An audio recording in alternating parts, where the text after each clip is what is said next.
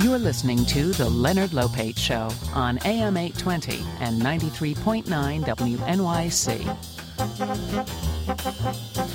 As the weather warms up, many of us start thinking about making changes, whether it's spring cleaning, taking up running again, or resuming other healthy habits. But if you've gotten into a creative or professional rut, you might also consider doing a form of spring cleaning for the mind, which is why we have decided to make this week's Please Explain segment all about understanding productivity and creativity.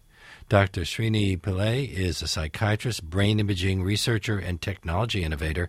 His latest book, Tinker, Dabble, Doodle, Try, Unlock the Power of the Unfocused Mind, is published by Ballantine Books. I'm very pleased that it has brought him to our show. Welcome.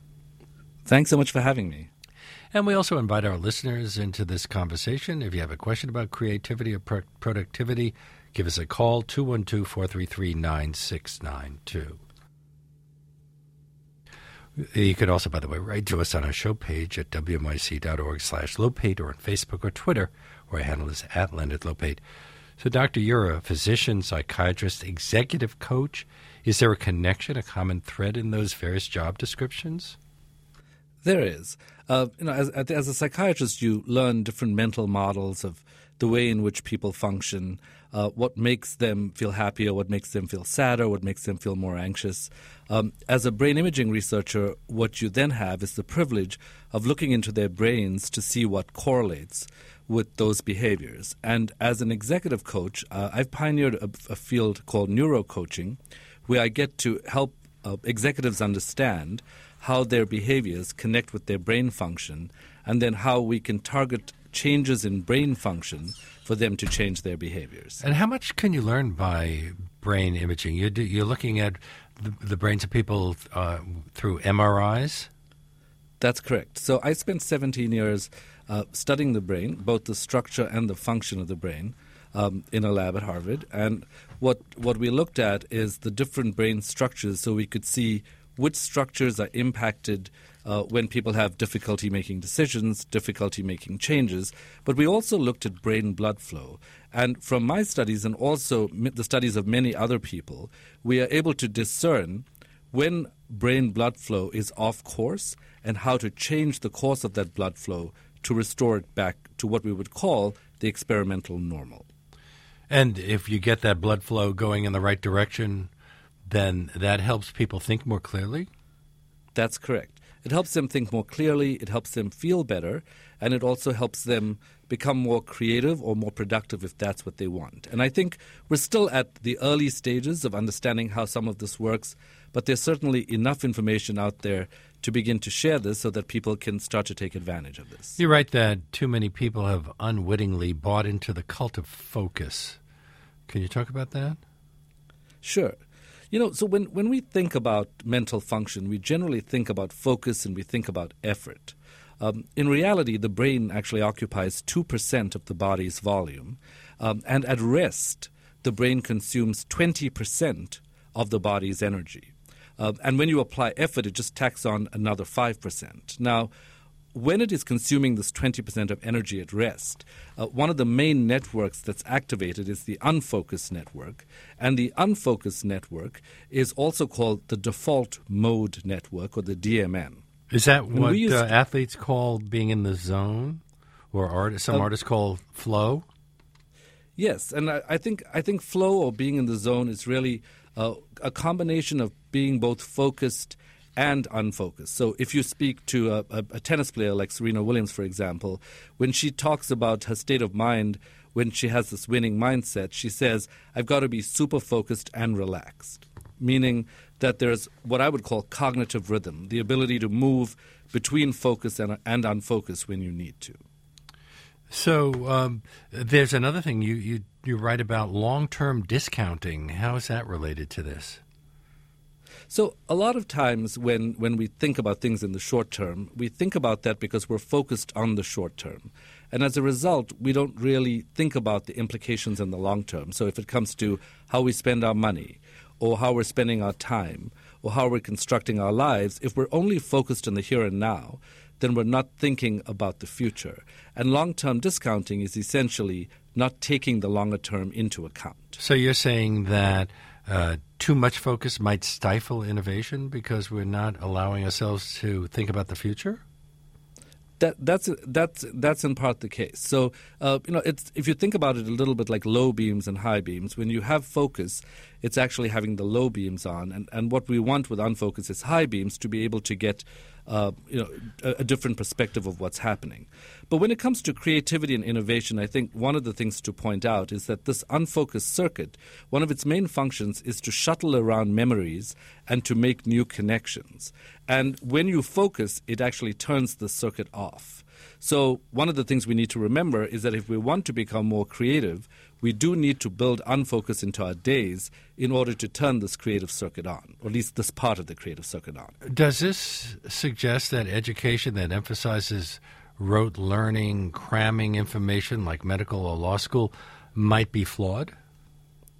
I think it's flawed if it only focuses on uh, on focus. So, you know, for example, uh, when I started my residency at Harvard, I, I was a very hardworking student. I, I wanted to study everything. I did a lot of rote learning.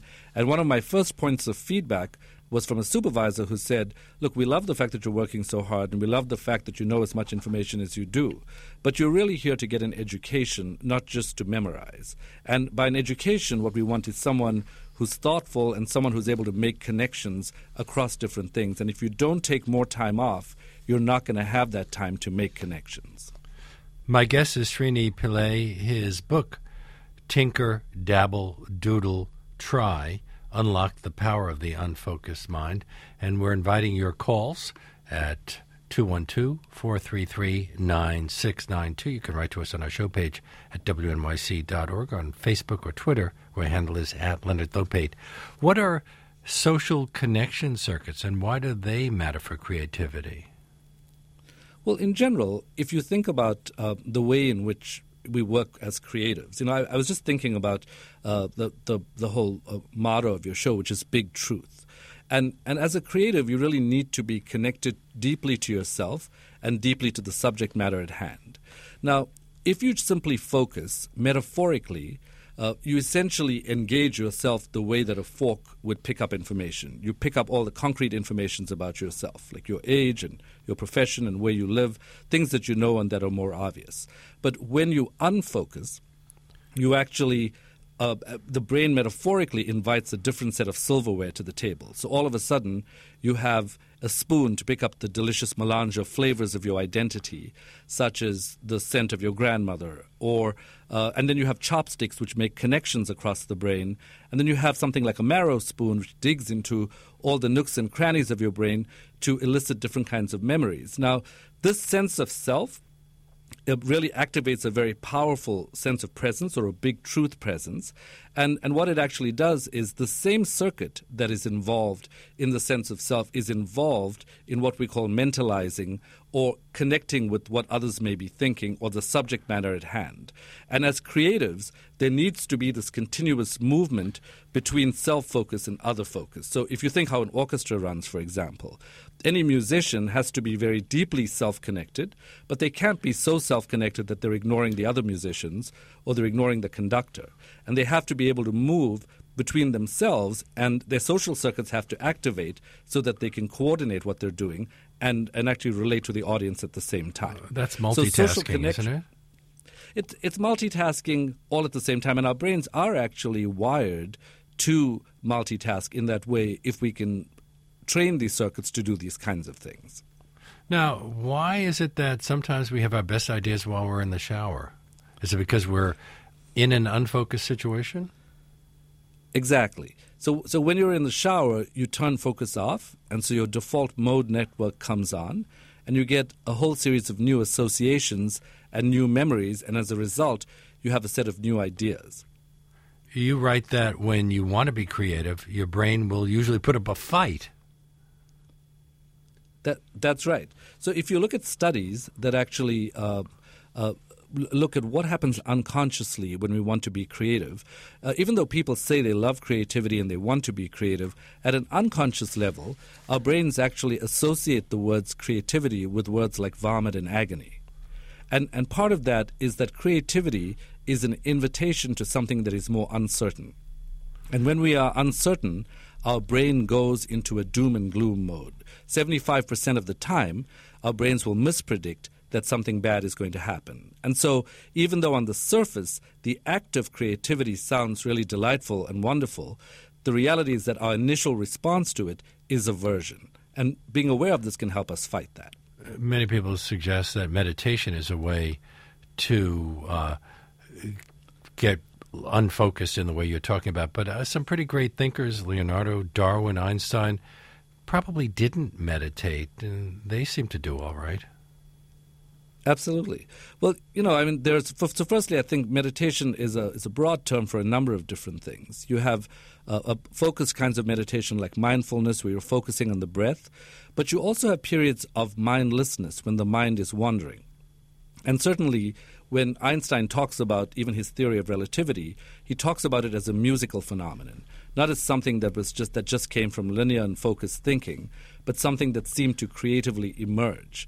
So I think you don't necessarily need to to actually just be mindful. I think in, I think being mindless is helpful as well with this particular kind of mind wandering or daydreaming, because that allows you to make the kinds of connections that leads to discovery.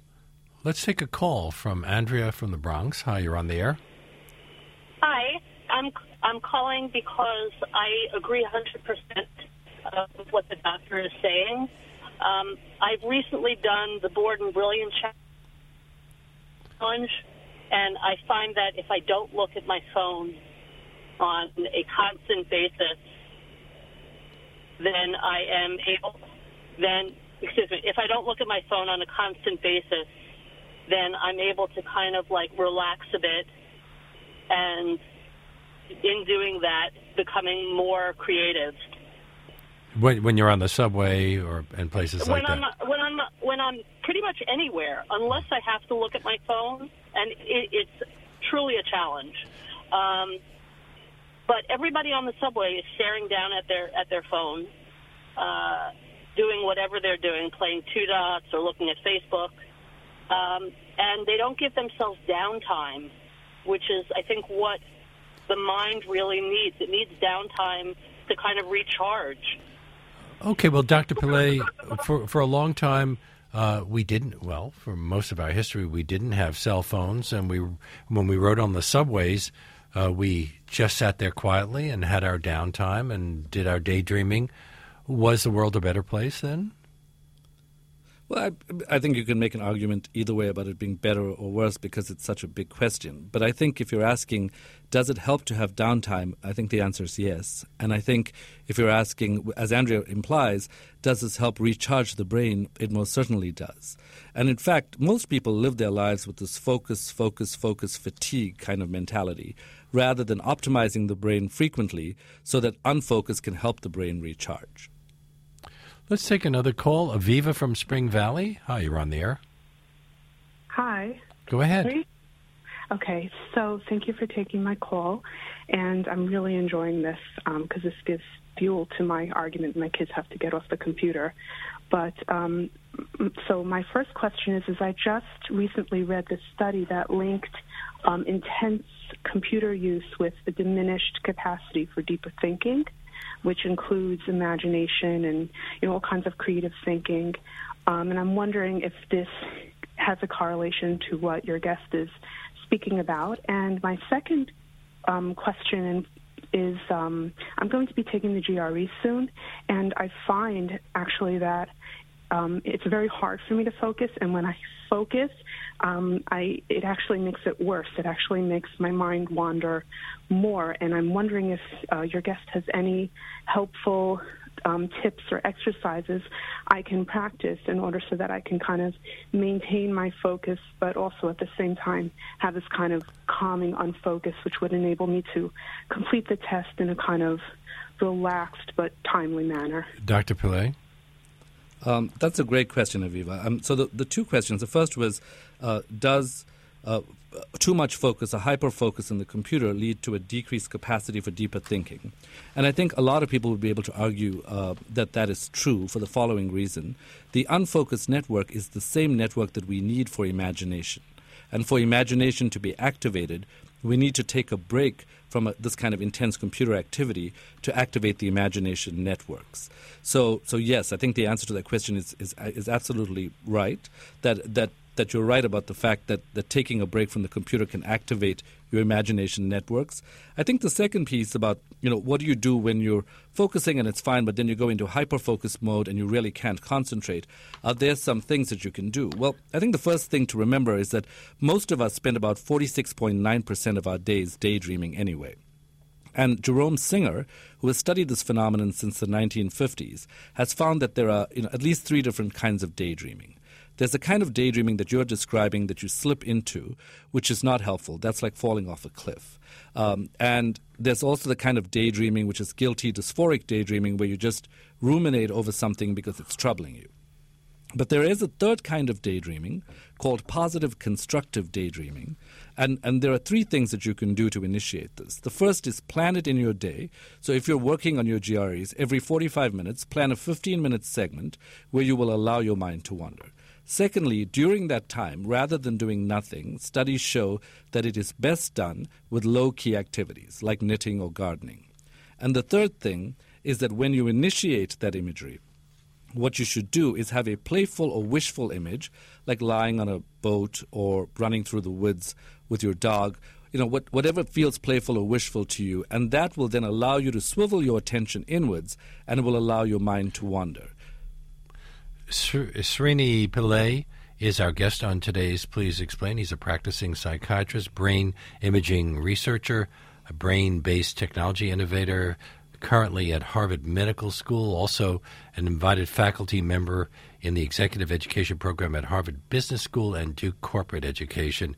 His book, Tinker, Dabble, Doodle, Try, is published by Ballantine Books. We're going to take a little break and we'll come back with more and take more of your calls right after this.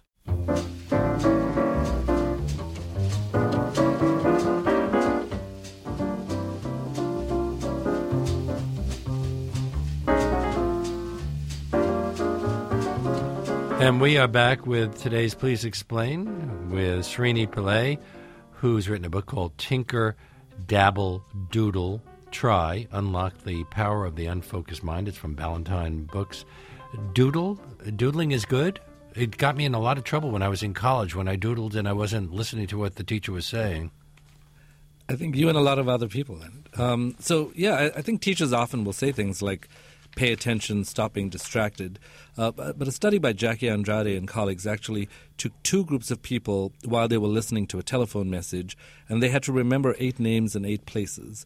And what they found was that the group that doodled, compared to the group that did not doodle, uh, had memory that was, they remembered 29% more than, than the group that did not doodle, suggesting that when you doodle, your mind is in a state a little bit more like a relaxed sponge, able to absorb information, um, rather than when you're not doodling and over focusing, where your mind becomes stiffer and unable to absorb information.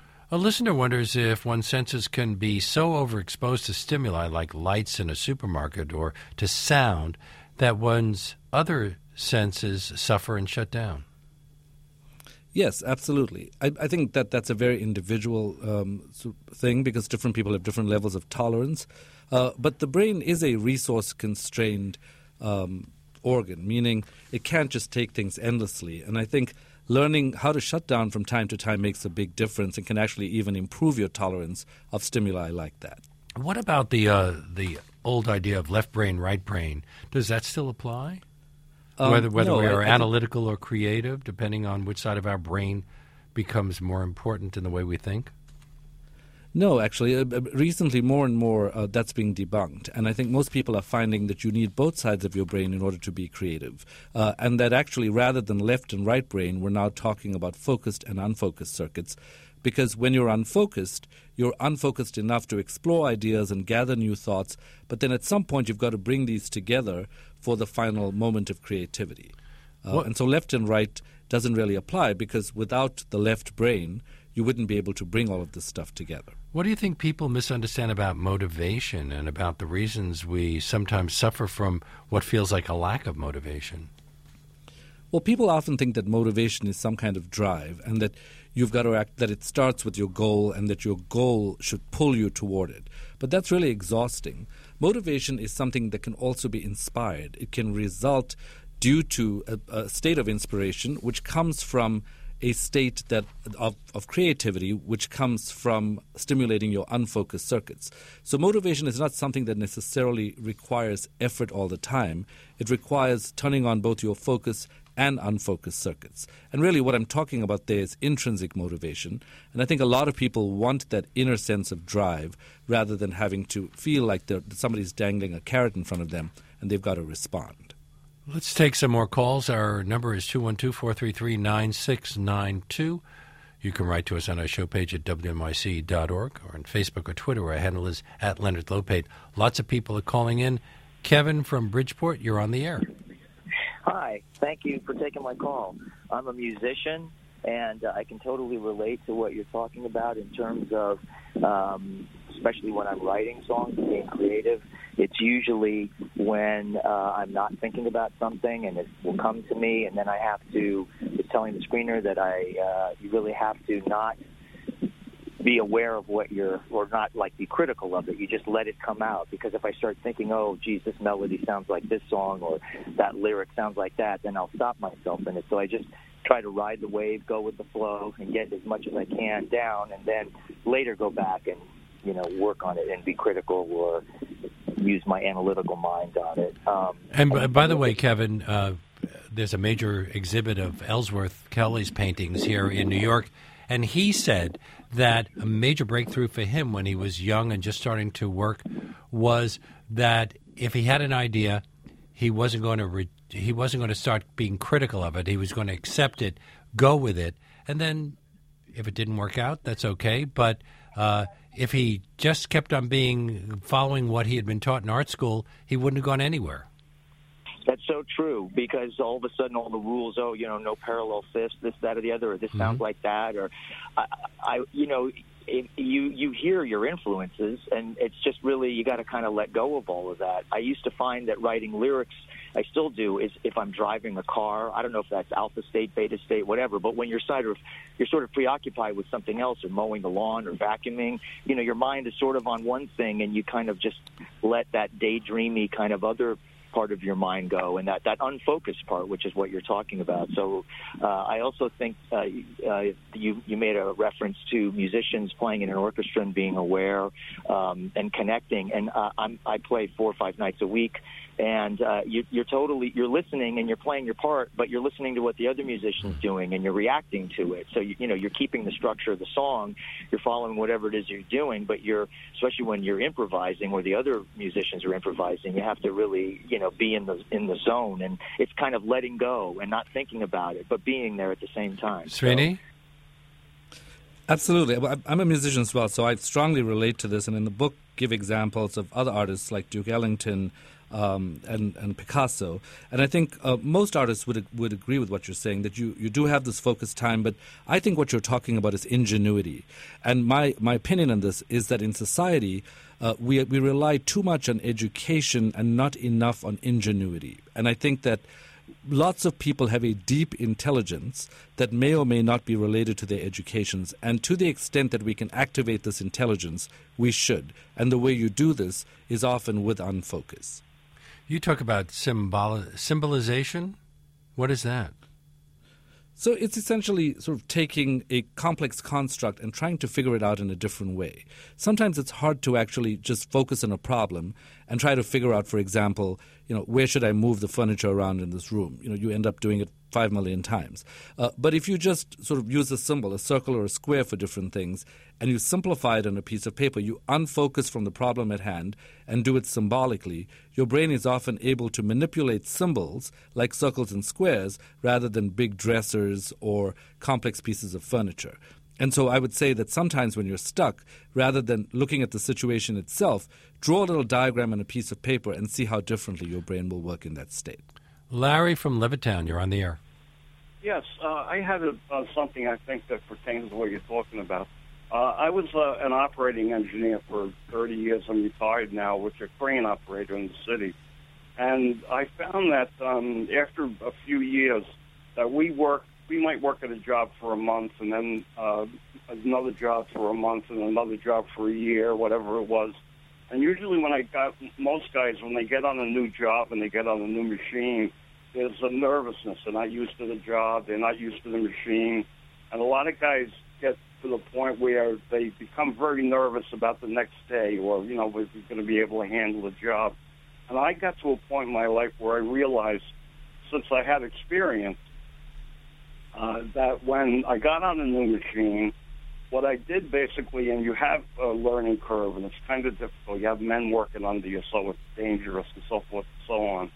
That if I went home and simply didn't think about it and went to bed, I found that uh, somehow or other, while I'm sleeping, my mind is able to uh, draw from experience I've had and and be able to work things out. And I found that when I went in the next day and got on the machine, I was almost perfectly comfortable with the job.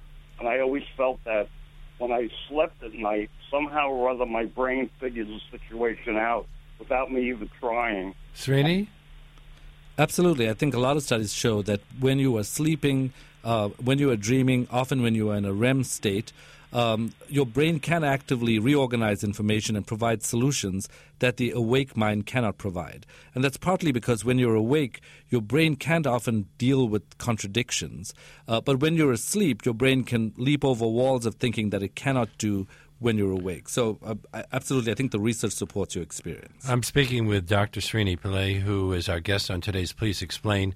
His book, Tinker, Dabble, Doodle, Try, Unlock the Power of the Unfocused Mind. And let's go to another call. Peter from Glenridge, New Jersey. You're on the air. Thank you for not taking somebody else's call. Ah. You've never heard that, huh? Okay, unlocking my mind. I now with another musician comparison. That's what I was going to talk about because I was talking to students who are going to take their finals at Columbia University, and I thought of this metaphor like after you've done all the studying like when you're taking the exam, think of yourself as a conductor. The conductor doesn't know how to how to play the cello. He doesn't need to know how to play the bassoon, but he needs to be there to bring it together. Is that a useful metaphor for this creative mind? Just to be there to bring it together without having to know about specific how do you finger that note or whatever. Like the conductor doesn't he just needs to be there to, to unlock it. Does that make any sense? Absolutely. I, you know, I, I, so my, my feeling is that I think it's great that you're encouraging them to adopt another state of mind. I think that the conductor metaphor could work for a lot of people. I would say that asking them to think about a metaphor of their own that's like that example would probably be helpful. And one of the studies that supports this is a study that showed that when people were trying to solve a creative problem, when they took on the identity of an eccentric poet, they were actually better able to solve that problem than if they imagined themselves as a rigid librarian. And the hmm. same people, when they changed their roles, were actually able to be more creative. I call this psychological Halloweenism. And I think adopting the identity of someone else is a great strategy when you're trying to be more creative.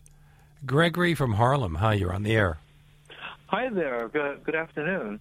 Uh, oh, Leonard, this is this is a very very good question for me because I, I'm I'm really concerned. I've been a creative guy all my life, or been told I've been creative, and is is what the doctor positing that you can actually create creativity?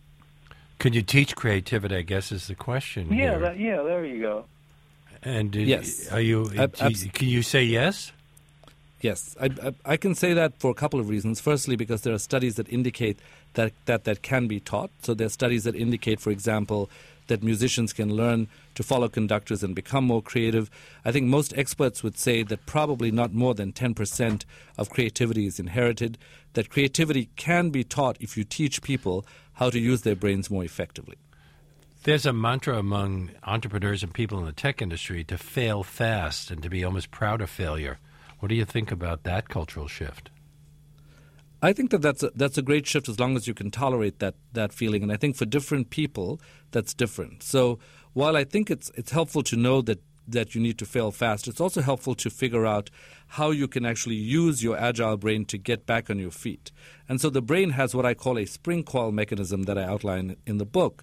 And I won't go through all of the details, but what I'll say is there are specific questions that you can ask yourself uh, in order to get your brain back on board. So one example is, uh, you know, sometimes our brains over dramatize things, and we can't tell if it's too much drama or if it's really important. So asking yourself, did the feedback that I just get was that too much drama or was that actually important can be helpful and that's you know that's one kind of thing the other thing is when we sometimes we can implement feedback control and we can recognize that when we're trying to recover taking too much feedback can actually sort of overfill the brain so you want to figure out which feedback is helpful, which feedback is not, and at which point do you need to turn to ingenuity. So I think that fail fast is great, but I think what you really need to know is how to activate those spring coils, uh, those spring coils in the brain to become resilient again. How does stress influence our creativity and productivity? Well, stress activates habit pathways in the brain. Um, and stress can also decrease your capacity to imagine. Uh, and it can also fatigue your brain more so that your brain is not able to actually do anything. So, stress can have a profound effect on creativity. Like most other psychological phenomena, a certain amount of stress can actually be helpful, but after you reach a critical point, uh, you actually get you, you you don't get the benefits that you want. Uh, and so I would say that that there's a kind of stress called eustress, EU stress, which is helpful, uh, but once it gets to distress, it's not helpful at all. A listener, Emily, called in to ask if you've done research on children or people with ADHD and their distractibility. Yes, so there have been a lot of studies that show that children with ADHD can actually be more creative. Um, and what we know is that many forms of unfocused activity can be helpful. So, for example, Jaak Panksepp uh, and his colleagues have looked at the effects of rough and tumble play amongst children and found that children who are engaged in rough and tumble play rather than just passive activities are actually more creative. So, there's a lot of evidence to show that you can leverage this inattention to enhance creativity. And dyslexia often. Uh leads to creativity. There are any number of well known artists who say they're dyslexic. Absolutely, and and I think in fact you know when you think about spelling, and I outlined this in the book as well. Uh, in the, like in in some instances, spelling matters, but in many instances, the brain really just requires the first and last letter of a word, and if the if the in between is jumbled, the brain can actually put that together again. And so, what I would say is no matter what the limitation is, acknowledge the limitation, but never let the limitation be defining of who you are. Denise from Eatontown, New Jersey, you're on the air. Hi. Um, I have a question. I have a nephew who's 15 years old, and he has a lot of fear and anxiety, which to the point where he can't even function. Um, he's actually homeschooled right now, just starting that. And I was wondering if you have any um, helpful hints for uh, somebody in his position. Um, you know, as far sure. as uh, not focusing so much, because I think that's a big part of his problem is focusing so extremely on the task he's doing at the time that he's not able to complete the task. Absolutely. So I, I, think, firstly, just from an overall perspective, I think it's important to assess the nature of that, uh, whether it needs professional help or not. But if you're, if it's at the point where you think you can intervene at home, there's a mnemonic he, that getting, I often he's getting professional help, but just as an aunt, when sure. I go to visit him and I go to see him, or just anything that might be helpful, just from yes. Absolutely. You know. Uh, yeah. Uh, so there's a mnemonic that I think can be helpful, and I'll quickly go through it. The mnemonic is CIRCA, which is C I R C A. The first C is for chunking. So if he has a big problem, you can teach him to break this down into small parts so that he's not overwhelmed. The I is for ignore mental chatter, which is essentially teaching him mindfulness, and mindfulness in kids has actually been found to be really helpful. The R is for reality check, which is teaching him self talk in the form of this too shall pass when he has any major negative thing happen. And then there's control check, which is teaching him what he can or can't control. And then the last A is for attention shift, which is teaching him to shift his attention, which is like a flashlight, from the problem to the solution. And all five of these techniques have been shown to move brain blood flow from the brain's anxiety center, the amygdala, back to the thinking brain. Can you talk a bit more about self talk and how that affects our creative performance? Sure. So self talk is a, is, is a form of, of is a way in which you can actually change brain blood flow. And by using self talk, uh, you can actually get yourself to perform at a much higher level. There are a couple of basic principles that you can remember to help yourself talk more effectively. I think the first thing is to remember that when you're trying to help yourself, uh, saying using the word no can can actually have the the exact opposite effect. Like I do not want to lose my temper, or I don't want to lose control. Um, under stress, the brain does the exact opposite of what you want it to do. Mm. So frame your goals in the positive. The second thing is if you find yourself distressed, label that emotion because labeling the emotion drives blood away from the anxiety center in the brain back to the thinking brain. And the third thing is when you're talking to yourself, talk to yourself in the second person. So if you're trying to figure out how to change your game creatively, for example, uh, and if it were a tennis player like Roger Federer, rather than saying, I'm going to crush this, you, he would say, Roger, you're going to crush this. And by using your name and speaking in the second person, Ethan Kross and his colleagues have found that that's a much more effective way to use self talk. We have a lot of politicians who speak about themselves in the second or third. Uh, so uh, I, I, not all of them are admirable, but that's a whole other issue. Many times we're just overwhelmed with demands, or even just overwhelmed with competing thoughts, which makes it hard to focus. So, what do you recommend for how people should deal with that? I would recommend that you structure your day so that at the major points of slumps, you implement one of these unfocused techniques. For a lot of people, it's mid morning, after lunch, or mid afternoon. Build in one of these techniques like doodling, positive constructive daydreaming, reframing, possibility thinking, going for a walk, any one of these things can help your unfocused circuits come back on and recharge and revitalize your brain. Uh, you know, I want to thank you so much for being on our show. Uh, this has been a fascinating conversation. Uh, and uh, m- my guest has been Srini Pillay, P I L L A Y. His latest book is Tinker, Dabble, Doodle, Try. Unlock the Power of the Unfocused Mind. It is published by Ballantine Books. And uh, I'm assuming there's another book in the works? I think so. There's always another one in the works because the moment you finish with one, there's there's another idea. So I'm I'm excited to be on the show, and I really hope that people uh, are able to implement some of these things in their lives. And I'm looking forward to speaking to you in the future. I would love that too.